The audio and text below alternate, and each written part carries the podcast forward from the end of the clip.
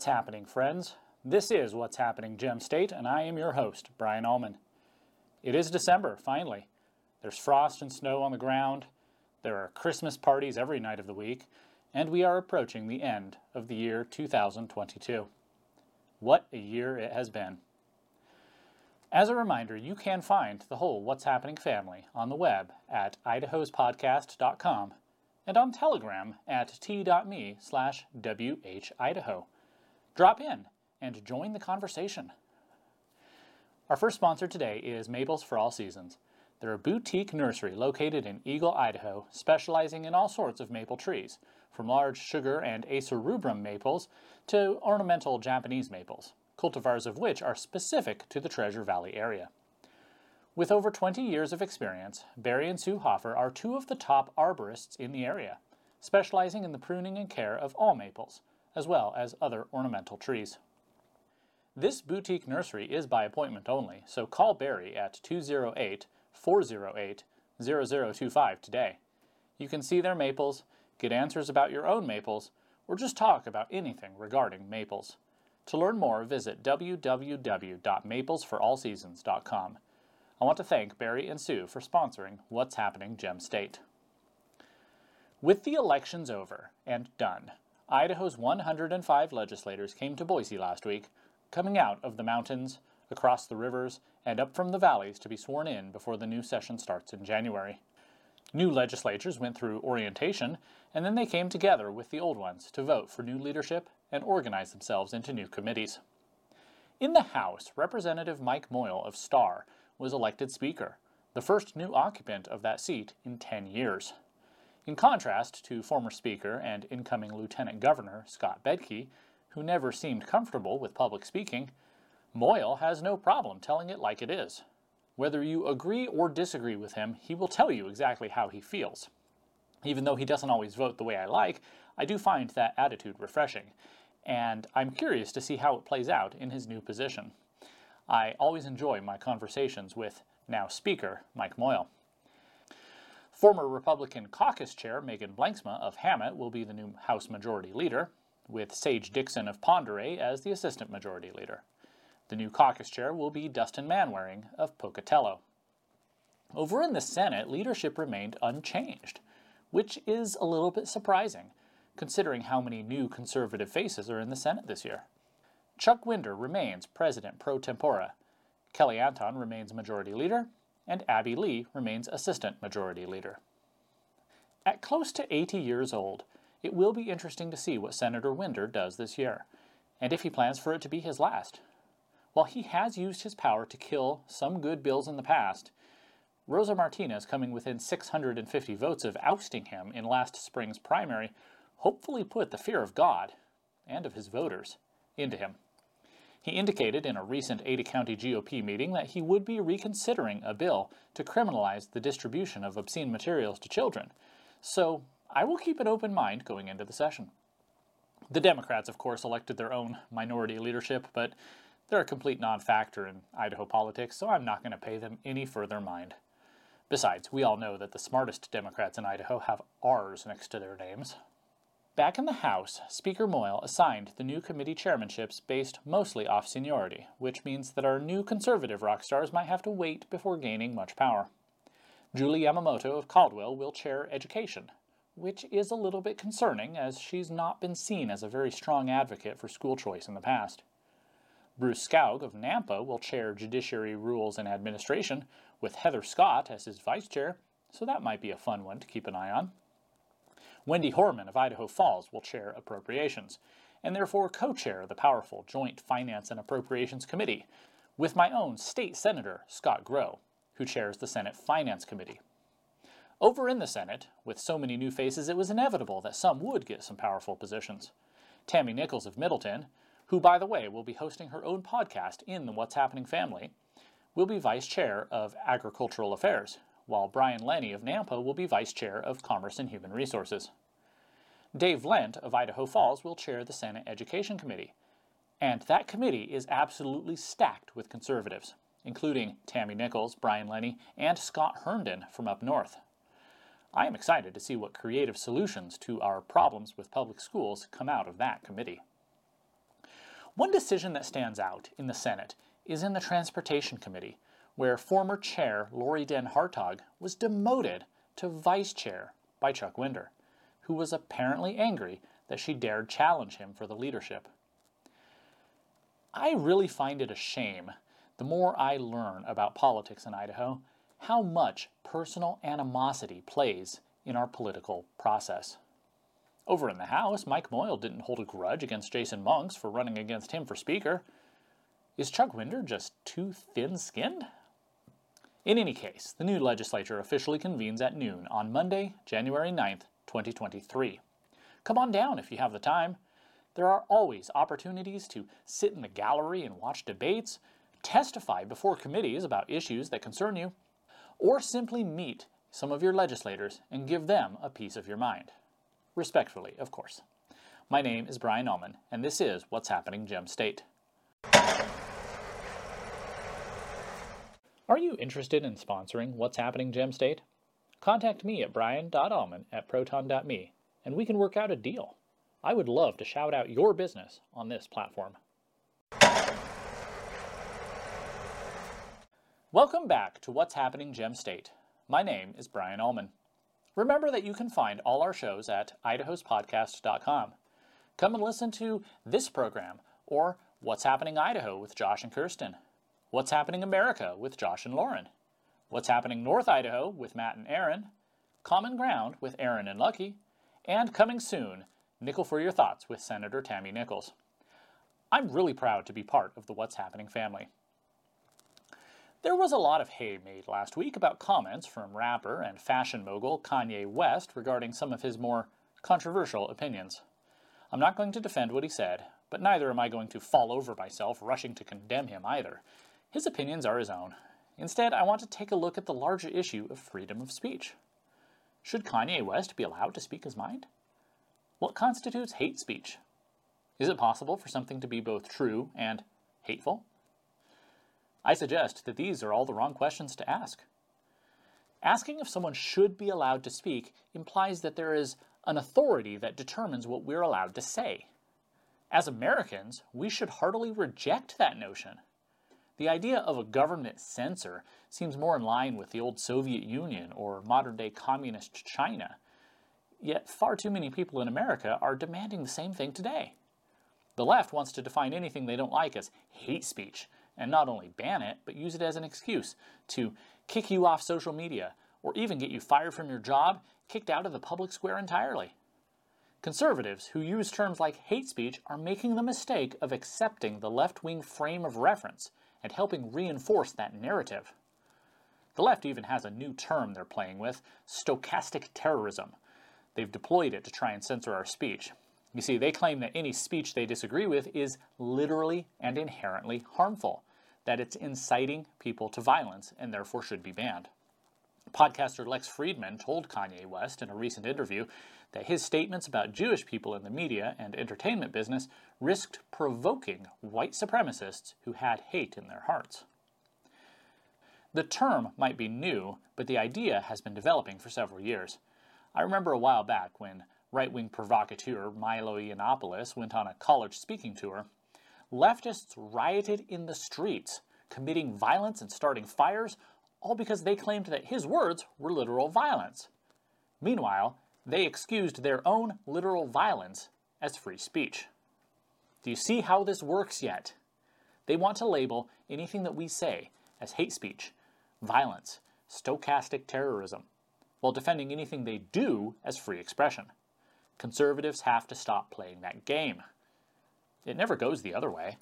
Remember when a Bernie Sanders supporter shot at Republican congressmen playing baseball, nearly killing Steve Scalise? Nobody rushed to denounce Bernie's rhetoric because they only apply this heuristic one way. The purpose is to silence conservatives. There is a reason for this. You see, after the horrors of World War Two and the Holocaust, a couple of left-wing philosophers got the idea that the real problem that led to genocide was in fact too much free speech. Men like Karl Popper and Herbert Marcuse argued that, had Hitler not been allowed a platform to share his views, then the Holocaust would never have happened. Andrew Stoylane of the left-wing Human Rights Watch recently posted a tweet that perfectly illustrates this worldview. He says, quote, "The Holocaust did not begin with killing. It began with words," end quote. Since they see anyone on the right as a potential Hitler, a neo-Nazi, they feel justified in imposing censorship on all of us. When they get one of us banned from Twitter, they think they're doing the good work of stopping the next genocide. They actually have a term for this too, repressive tolerance. They have constructed a philosophical model that says that everything left-wing must be tolerated, even so far as violence, but anything right-wing must be repressed lest it inevitably lead to genocide. This sounds absurd to us, and rightly so, but this is how they really think. This is why it's a mistake to adopt their frame of reference with regards to so-called hate speech. There can be no common ground with people who will stop at nothing to shut you out of the discourse. They want to ban your speech, and we want free speech. What compromise can you make? Ban half the speech? There are some on the right who are swayed by arguments that we need to ban some speech. Most everyone agrees that explicit calls for violence shouldn't be allowed, and statements that are slanderous or libelous can be adjudicated in court. Doxing people, giving away their personal information in the hopes that somebody goes to harm them, is not allowed either. Some conservatives go further, though, agreeing with the left that statements considered to be racist, anti-Semitic, or homophobic should be banned as well. The question is, who gets to define those words? Was it anti-Semitic for Kanye West to say that there is a lot of Jewish people in the entertainment business? Is it racist to say that black men comprise a majority of violent offenders?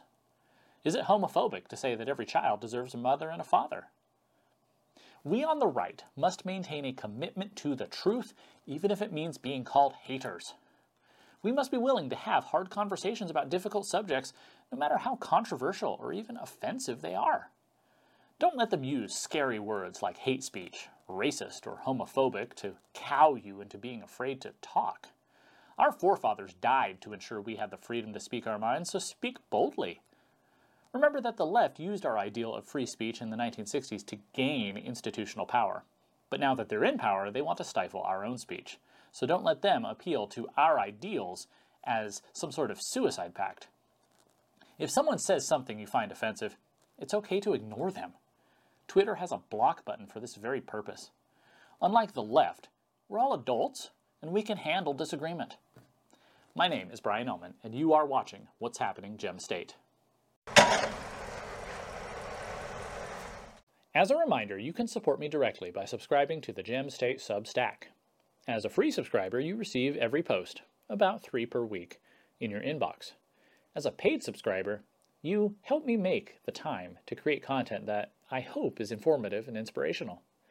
I really appreciate everyone who subscribes, everyone who shares my work. It really means a lot to me. So go to gemstate dot substack dot com to subscribe today. Welcome back to What's Happening Gem State. I'm your host, Brian Ullman. Our second sponsor today is Cassandra Henry at J and O Real Estate. At J and O Realty, Keller Williams Realty Boise, they understand that buying or selling a home is more than just a transaction. It is a life-changing experience. Their philosophy is simple: clients come first. They pledge to be in constant communication with their clients, keeping them fully informed throughout the entire buying or selling process. They believe that if you're not left with an amazing experience, they've not done their job.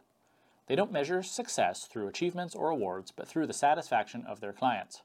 With ten years of experience, Cassandra Henry is your Idaho Realty girl. Call her at two oh eight, nine eight two, zero zero one three or go to idaho realty girl dot com. I want to thank Cassandra and her team for sponsoring What's Happening Gem State. By now, you've surely heard about the Twitter files, internal documents released by Elon Musk that prove how Twitter executives colluded with their Democrat friends to censor stories and ban conservatives from the platform. Last Friday, journalist Matt Taibbi live-tweeted some of his initial findings from the files that Musk gave him, showing the process by which Twitter stifled discussion of the Hunter Biden laptop story that was broken by the New York Post in October of twenty twenty. Remember that various surveys have suggested that had more people been aware of the information from that laptop, that Joe Biden was using his son as a conduit for illicit deals with foreign powers, they wouldn't have voted for him. Twitter's decision to censor that story quite likely altered the outcome of the election and forever changed the course of American history. Watching Taibbi post his findings in real time on Friday night reminded me of when Edward Snowden fled to Hong Kong with proof that U S intelligence agencies were spying on American citizens. He handed the data to journalists Laura Poitras and Glenn Greenwald, as documented in Poitras' film, Citizen four. Like Snowden's revelations, Taibbi's information confirmed what most of us already knew. The main instigator of the censorship at Twitter was Vijaya Gadde, the Indian-born general counsel and head of Twitter's Legal, Policy, and Trust Department. She would later go on to make the decision to ban President Donald Trump after January sixth. Many conservatives first learned who she was in twenty nineteen when she appeared alongside Twitter founder and C E O Jack Dorsey on Joe Rogan's podcast to defend the way in which Twitter censored and banned conservative voices. It really is frustrating to me that someone who is foreign-born had such power over our freedom of speech. This isn't anything against foreign-born people in general. This isn't xenophobia. Consider that the man who's restoring free speech to Twitter, Elon Musk, is himself foreign-born, from South Africa. Rather, it's an indictment of a globalist system that allows multinational corporations to ignore the liberties that Americans have cherished for generations. Believe it or not, there was a time when our captains of industry were American patriots. John Rockefeller, Andrew Carnegie, who was born in Scotland, ironically, and Henry Ford might not have been perfect people, but they all believed in America. They employed American workers, and they gave their fortunes back to America in one form or another. Today, the American people are simply raw material for the globalist corporate engines. Twitter and the other big tech platforms have become bigger than any single country, bigger than our Constitution and our Bill of Rights. This has led to a situation where a handful of unelected and completely unaccountable employees of Silicon Valley firms think they have the absolute right to control the flow of information in our society so as to effect their desired political outcome. The oligarchs of big tech, including Vijaya Gadde at Twitter, put their thumbs on the scales of American politics, never thinking that they would ever be caught dead to rights. Now that these revelations are out there, we need to put even more pressure on our elected officials to do what is necessary to protect our inalienable right to free speech. The excuse that Twitter is a private company is absurd. I've said many times that Twitter is the de facto public square, and it needs to be treated as such. Those who break the law should be removed, but speech must not be censored. Even the things that Kanye West has been saying recently should be allowed. It should not be for anyone, whether a political leader, a C E O like Jack Dorsey, or a foreign-born lawyer like Vijaya Gadde, to determine what an American citizen is allowed to say in public. Twitter and the other tech platforms should be treated instead like the telephone lines. Can you imagine if A T and T or Verizon was listening in to every call and threatened to cut off service if you said something they didn't like?